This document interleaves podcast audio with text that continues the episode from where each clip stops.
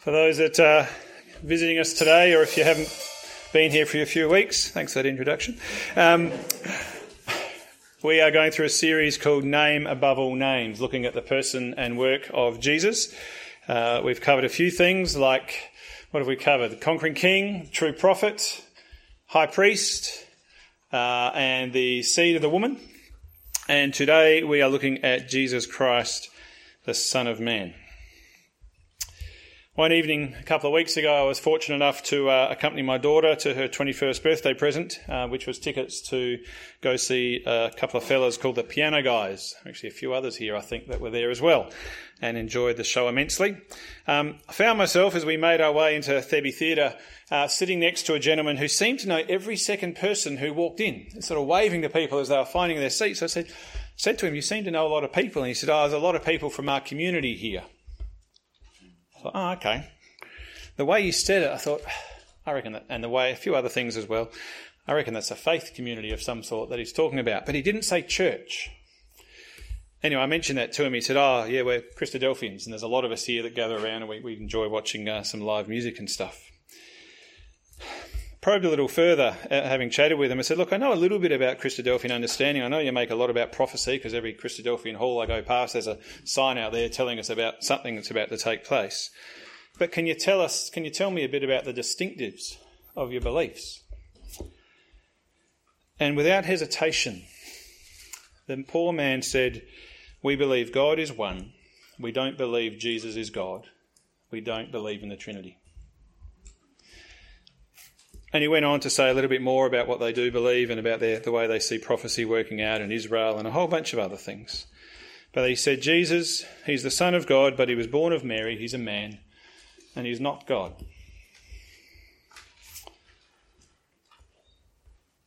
And I made some comment about the fact we could probably have a lengthy discussion about that if we had a bit more time. And verses from John's Gospel were running through my head like crazy. But the lights dimmed, and we then enjoy the next couple of hours of concert. His faith community, the Christadelphians, they're not the first to think such things, that Jesus is not God. It's been a belief, a heresy, for centuries, like even from the early church. Going back to the second, third, and fourth centuries, there were arguments, there were controversies, there were debates, and great meetings about whether Jesus was fully God and fully man, or just partly one and partly the other, or for a time was this or a time that. It's actually one of the reasons we have what we call the Nicene Creed. We've got the Apostles' Creed, we have the Nicene Creed back in the early 300s AD. There was a council of Nicaea where these two men, it was far more than two men, they're whole parties, but a fellow called Arius and a fellow called Alexander, together with his mate um, Athanasius, um, had this big question about whether Jesus was in fact God. Is he of the same essence as God? Or is he a man who, at his baptism, had a bit of God come down on him and therefore that was made in God and then left him at his death and resurrection? And all these other questions. And they had what we call the Council of Nicaea. Nothing like an elders and deacons meeting, nothing like your local council meeting.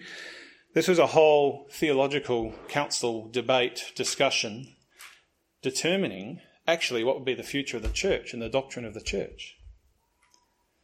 And some of it, there were some guys in the middle that thought, well, there was a bit of this and a bit of that, and, and sort of, and it all actually came down to one Greek letter at one point, just one iota, quite literally, an I in the Greek letter. Was he of the same essence, Jesus, the same essence as God, or similar essence to God? In the end, with the intervention of the emperor, the Arian position and the middle position were deemed heretical, and Alexander was deemed to be true to the scriptures, saying Jesus is fully God and fully man. And out of that, we have the Nicene Creed and a confession for the church from that point on to state quite clearly that Jesus is God of God, light of light, true God of true God, begotten, not made. God didn't create Jesus. It's one of the heresies this other faith community believe. No, he was always there with the Father, of one being with the Father, one substance with the Father. And then it goes on to speak about the Spirit as well, which came a little bit later. Now, this morning, as I said, we're looking at Jesus in this series, Name Above All Names, Jesus being the Son of Man. And that very statement, that doctrine, actually flies in the face of that other man's belief that I met at the concert. Now, you might be thinking, hang on, Son of Man, wouldn't Son of God be more appropriate to talk about? And maybe that's correct, but actually, Son of Man doesn't just talk about Jesus' humanity, it actually tells us that he is God. We'll see that in a moment. And you see, the Christadelphians, they and others, they believe Jesus is the Son of God, but not in the same way we do. They don't take the like Father, like Son far enough. They definitely don't believe he's of the same essence as God. And those terms, Son of God, Son of Man, we sort of read them and throw them around, but they are jam packed with meaning and history and context. And we often confuse them, or at least we give them far less meaning than what they deserve when we read them. I'm not going to expand all of that and give you great definitions and go through both of those terms in the scriptures. You can do that. Grab your concordances or look up your iPhone if you've got the Bible app and just write Son of Man and see how many times it comes up and read them all. Be a good little homework over lunch today. But this morning we are going to hear a little bit of those verses and what it is that Jesus is the Son of Man. Not just to get our doctrine right, which is actually a good thing to do. I'm really grateful they had the Council of Nicaea and established that so early on. But actually, so that we might rejoice in who this man is, who Jesus is, as the great Son of Man. Because if he isn't, then who is? Who is the Son of Man if it's not Jesus? And if Jesus isn't, then you and I who believe in Jesus are totally lost. We've put all our eggs in one basket, trusting in Jesus Christ. And if he's not the Son of Man, all our eggs are going to get broken, and we've got nothing. The good news is, be assured, he is the Son of Man. Our eggs are in the right basket. In the Old Testament, uh, the term Son of Man is used actually in a variety of ways. It's not just one particular term. Sometimes it's used to remind us and teach us of the great dignity and high regard we should have for humanity. Other times, it actually reminds us of our very fallen and finite nature. For example, in Job, we read, Behold, even the moon is not bright, and the stars are not pure in the eyes of God. How much less man, who is a maggot, and the Son of Man, who is a worm. There you go, your maggots, your worms. That was from Job's very short friend, Bildad. He was only a shoe height. And from his very low vantage point, boom, boom, thank you, um, he couldn't see much more than the very finite, fallen nature of humanity. We're nothing more than worms and maggots. And yet, in the Old Testament, also, in the psalmist, for example, we, they declare the dignity and the honour and the glory of humanity. Psalm 144 O Lord, what is man that you regard him, or the Son of Man that you think of him? Yes, he goes on, man is like a breath, his days are like a passing shadow. He knows the finiteness of our life compared to God. But he also recognizes the high regard even God himself has for humanity. He's blessed us, he's created us, and he's placed us in dominion over all the earth. And so it's good for us to remember and be taught to recognize both aspects of our humanity the great glory that God's given us as those made in his image but also our very finite and sadly now fallen nature, the worms and maggots. God Himself, Isaiah 51, I, I am He who comforts you. Who are you that you're afraid of man who dies, the Son of Man who is made like grass? But then we have Psalm 8. I'm sure you know it. When I look to the heavens, the works of your fingers, the moon and the stars, all this great universe you've created and set in place, what is man what is humanity that you're mindful of him? The Son of Man, that you care for him. So, not just great dignity and glory, nor just worms and maggots, but people cared for, visited by God. And then that phrase, Son of Man, is also used as a simple address. If you look it up in the Old Testament, there's over 90 times in the book of Ezekiel. Simply God addressing Ezekiel as the prophet. O you, Son of Man, stand on your feet and I'll speak with you. And he puts his spirit upon him. Son of man, set your face towards the mountains of Israel and prophesy again. It's a simple address to a human man. However, there's this one instance in Daniel 7 that we had read for us. How did you describe it, Maureen? That was wild. You thought you had the nice, quiet, comfortable passage. Actually, speaking of the same thing. Did you recognise that?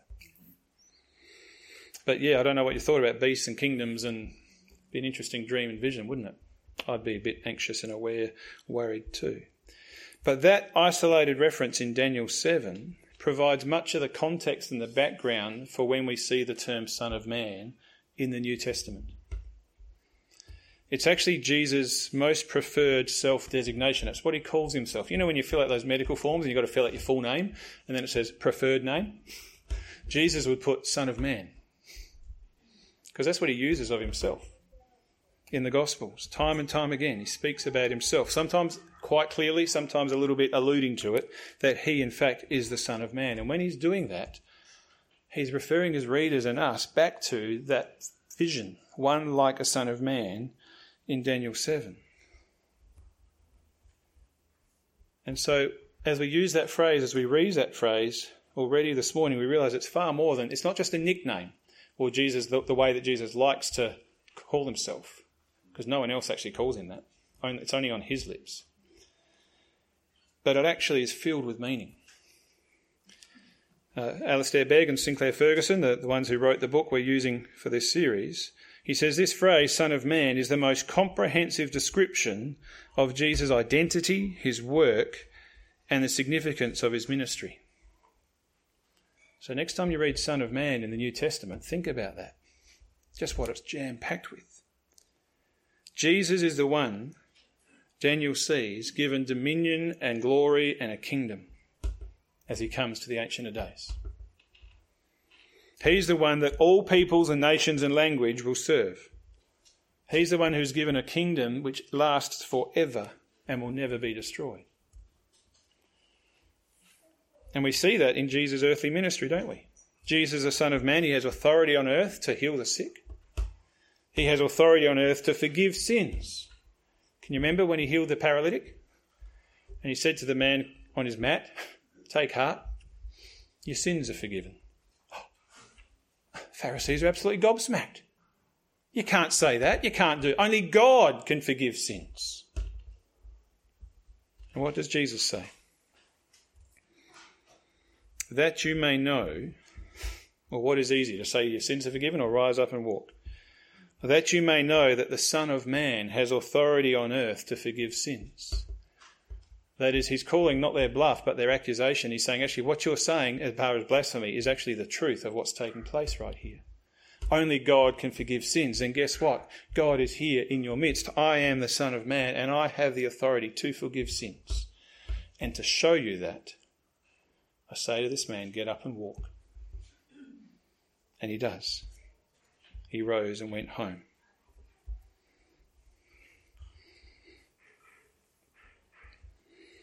Or when his disciples were caught plucking heads of grain and eating on the Sabbath. And they questioned Jesus about that. What did he say?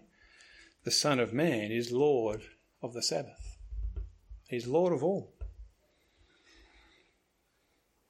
And yet, as we've already been hearing in some of these messages in this series, Jesus also tells us that foxes have holes and birds of the air have nests, but the Son of Man has nowhere to lay his head. The one who reigns over every rule and power, the one who's given a kingdom that will never be destroyed, has nowhere to lay his head.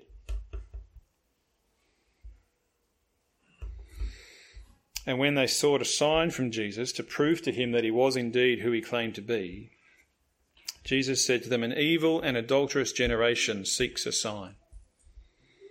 But no sign will be given to this one except the sign of the prophet Jonah.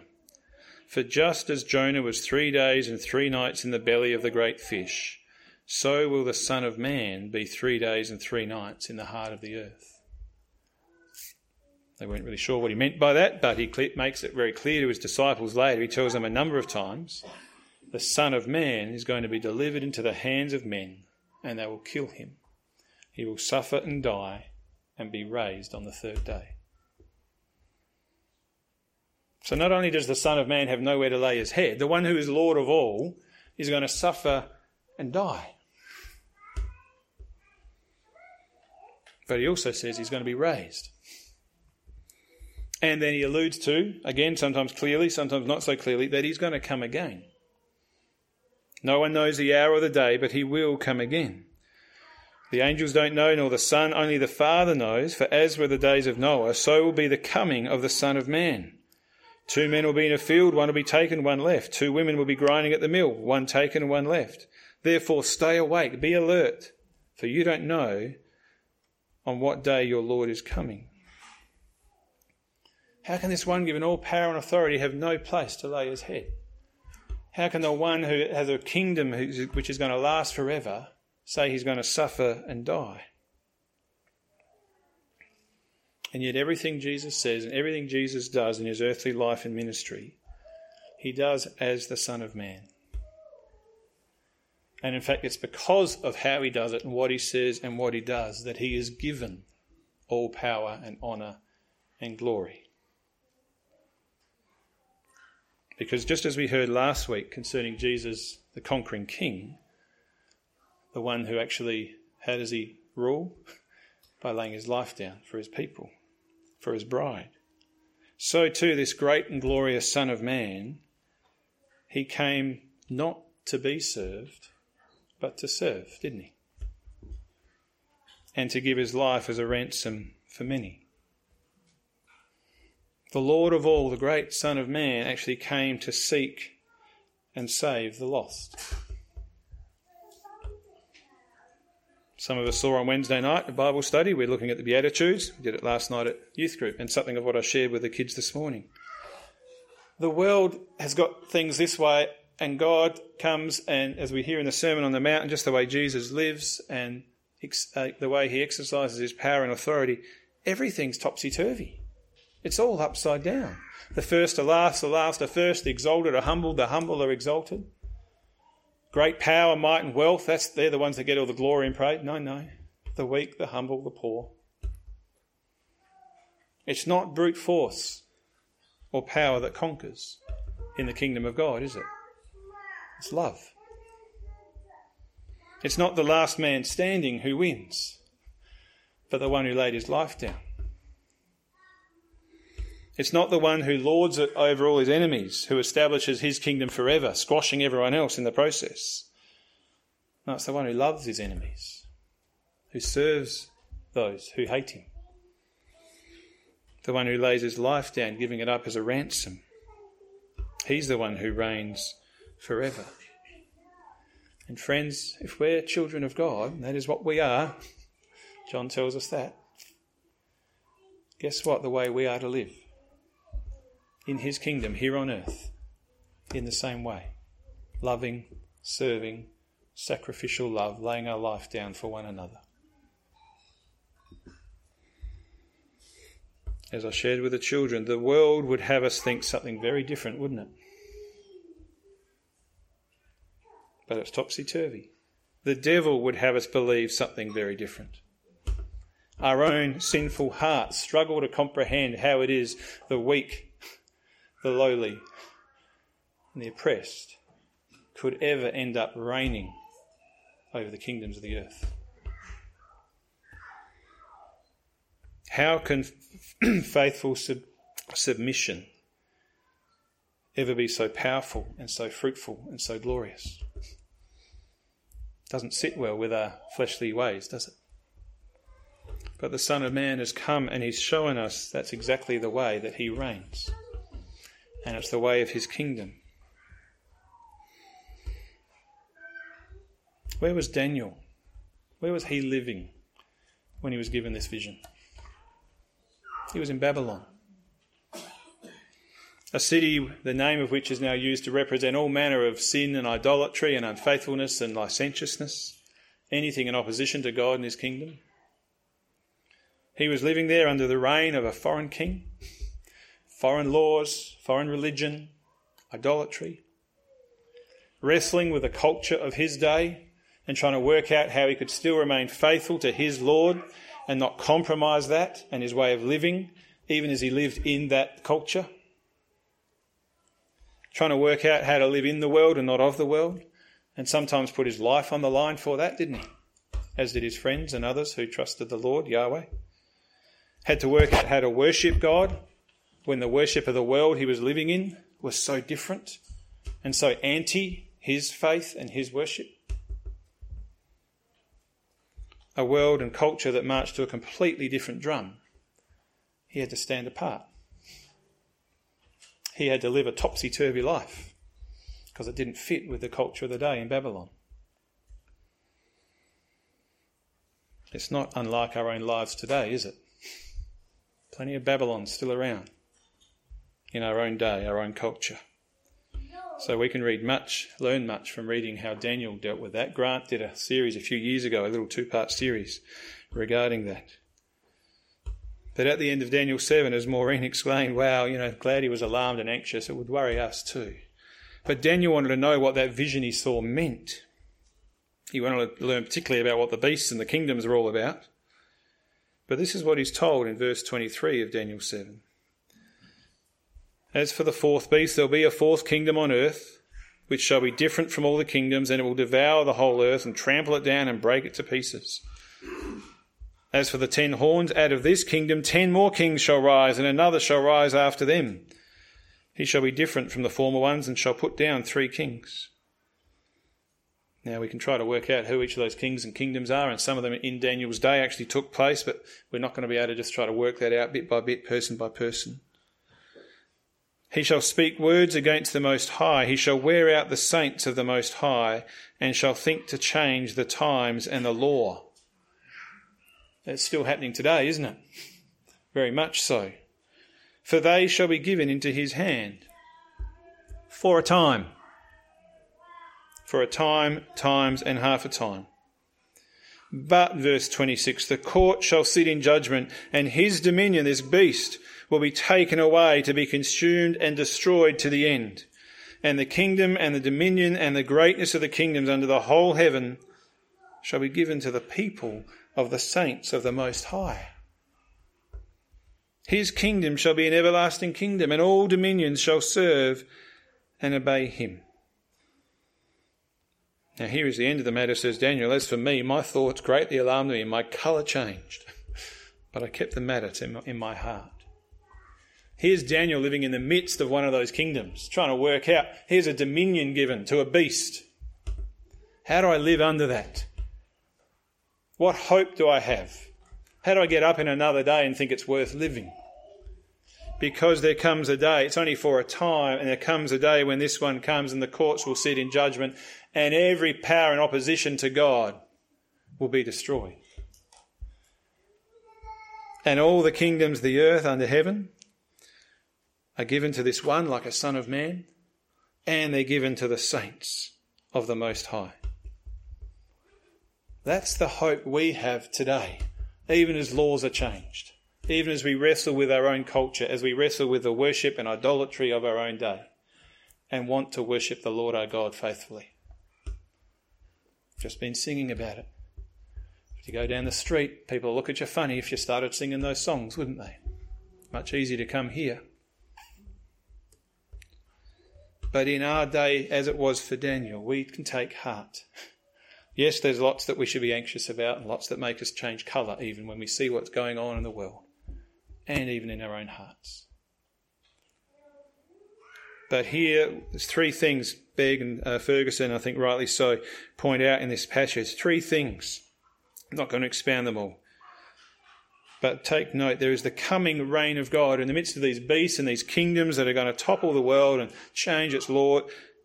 God reigns. And with his reign comes the judgment of all evil. And together with that is the promise of the Son of Man.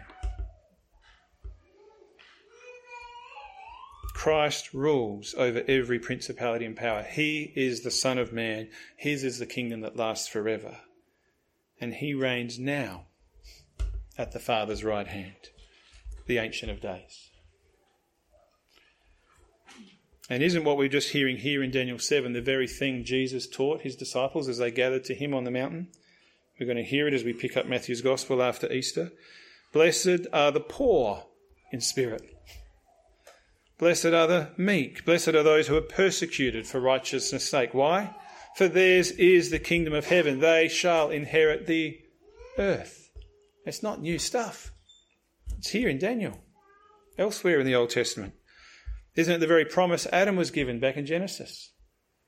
God blessed them, that first couple, and said, Be fruitful and multiply, fill the earth, subdue it, have dominion over it. And here's that fulfilled in the Son of Man and in all the saints of the Most High.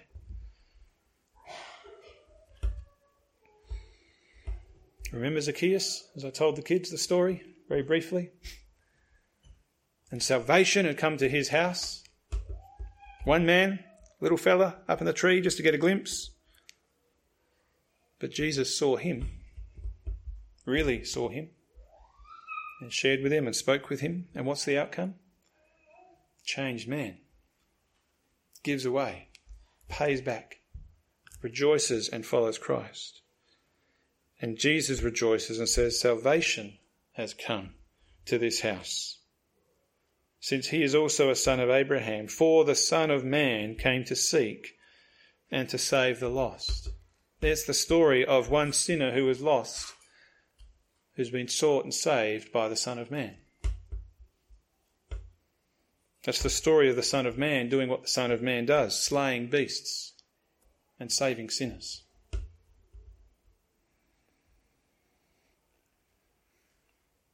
And I don't know if you've ever been drawn to uh, look carefully at the vision in Daniel 7. I saw in the night visions, verse 13, and behold, with the clouds of heaven there came one like a son of man, and he came to the Ancient of Days, this one who's sitting on the throne. The Son of Man, one like a Son of Man, came to the Ancient of Days. I think sometimes when we read that, we think, here's Jesus, here's the Son of Man, and he's going to come from heaven and go to earth and do what he. No, this is actually the Son of Man coming to the Ancient of Days. Where's he coming from? Coming from his earthly life and ministry.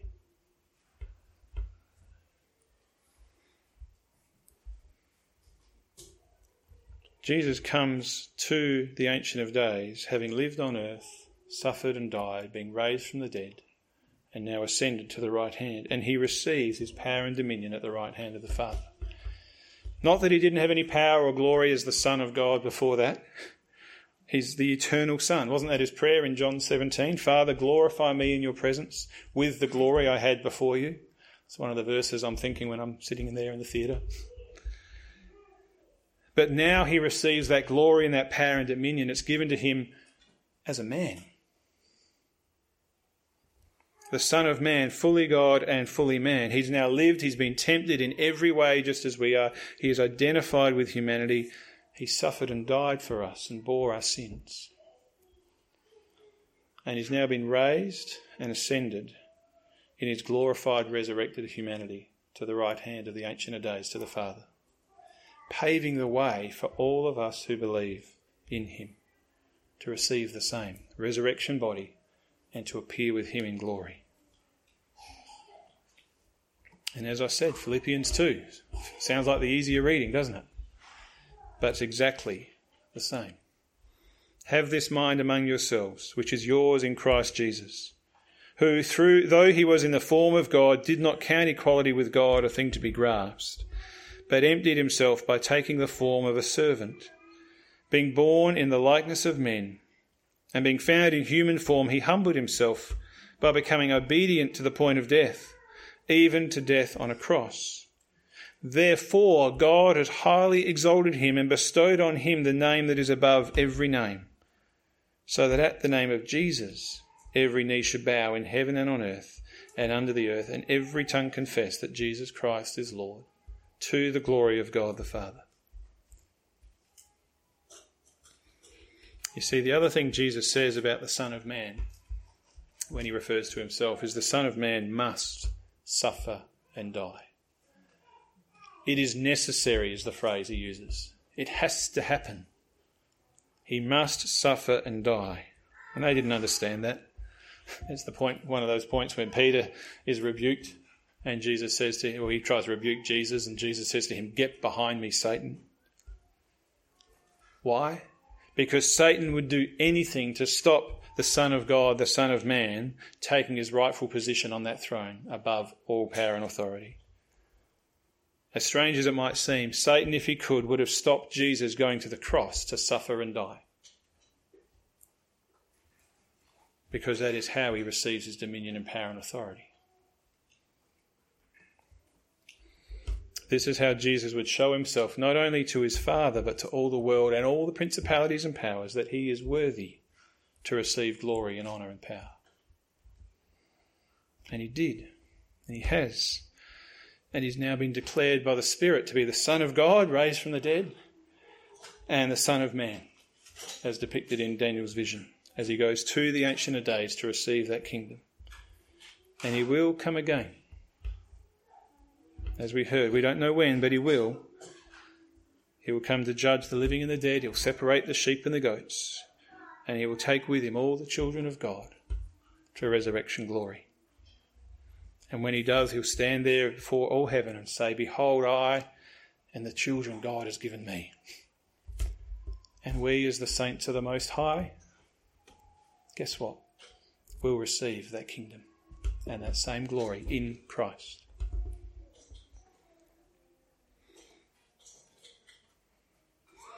At one point, Jesus said, Truly I say to you, in the new world, when the Son of Man will sit on his glorious throne, this is to his disciples, you who have followed me will also sit on twelve thrones, judging the twelve tribes of Israel.